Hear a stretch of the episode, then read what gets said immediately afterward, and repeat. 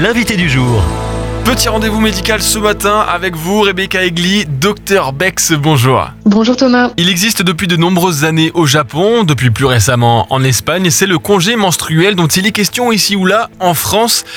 En quoi cela consiste? Le congé menstruel, c'est une proposition de loi. hein. Ce serait la possibilité d'avoir deux jours par mois de congé ou d'adaptation des horaires ou de possibilité de faire du télétravail si une femme a des règles trop invalidantes. Les durées proposées étaient soit deux jours par mois, soit 13 jours par an. Et ça permettrait à ces femmes de ne pas devoir souffrir ou être mises en difficulté du fait de leur euh, menstruation. Et alors ça concerne qui globalement? Ça concernerait les femmes qui souffrent particulièrement de leurs règles, hein, comme par exemple celles qui sont atteintes d'endométriose. Donc c'est à peu près 10% des femmes, mais aussi celles qui ont des règles hémorragiques, c'est-à-dire très très abondantes, par exemple. Qui définira que les règles sont très invalidantes ou non? Ça, ça serait le médecin généraliste et ou le gynécologue. Est-ce que vous pouvez nous expliquer à quel point euh, les menstruations peuvent être invalidantes, docteur? Ouais, ben alors, bon, les règles, ça peut bien se vivre. hein. Il, y a des, il y a des femmes qui n'ont pas de gros symptômes. Par contre, il y en a d'autres qui vont avoir des crampes au niveau du bas du ventre qui peuvent être très intenses, des douleurs de dos, des vomissements, des diarrhées, aussi des chutes de tension, voire des malaises avec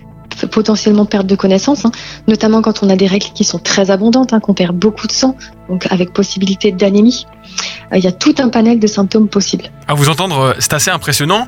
Pourquoi pas l'arrêt maladie du coup? Quelle est la différence entre congé menstruel et arrêt maladie? Euh, plusieurs, déjà, il n'y aurait pas besoin d'aller chez le médecin. Il y aurait un certificat qui serait établi pour toute l'année et le patron serait au courant et il y aurait un partenariat dans ce cadre-là. Donc premièrement, c'est pas un arrêt de, de maladie, c'est établi sur un certificat annuel et deuxièmement, il n'y aurait pas de jour de carence. Du coup, pas de pénalité financière pour la patiente. Et un peu comme la discrimination à l'embauche à cause, entre guillemets, euh, du potentiel congé maternité, le congé menstruel ne représente-t-il pas un risque à l'embauche pour les employés et eux Mais c'est vrai que c'est soulevé par certains groupes féministes hein, qui disent que le congé menstruel, c'est entre guillemets une fausse bonne idée parce que ça pourrait entraîner une discrimination à l'embauche. Ça fait partie des interrogations de ce congé menstruel. Donc oui, je pense que c'est possible, mais ne généralisons pas parce que il y a déjà des entreprises qui, en France, hein, qui, qui mettent en place le congé menstruel et chez qui apparemment euh, ça se passe très bien et euh, avec de bons résultats. Et pour finir, votre mot de médecin généraliste pour tous les patronnes, les patrons,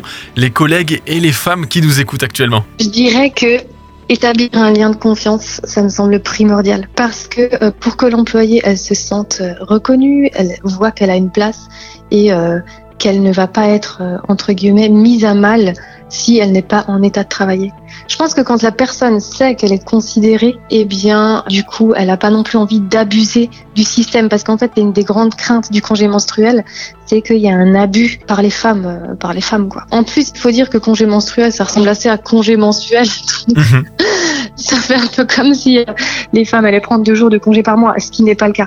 Donc, je dirais vraiment l'établissement d'un lien de confiance. Donc, euh, j'encouragerais les, patrons à, l'ouverture, à se renseigner aussi médicalement, et puis les femmes à, à dialoguer, à être ouvertes et aussi à être honnêtes, puisque, bon, oui, on parle de l'abus. Moi, en tant que médecin, j'ai aussi euh, déjà eu des patientes qui venaient euh, et euh, qui venaient quatre fois par mois pour règles douloureuses, ce qui physiologiquement n'est pas possible. Hmm. Donc, je pense que vraiment la communication et l'information, la transparence, c'est trois mots qui me semblent importants.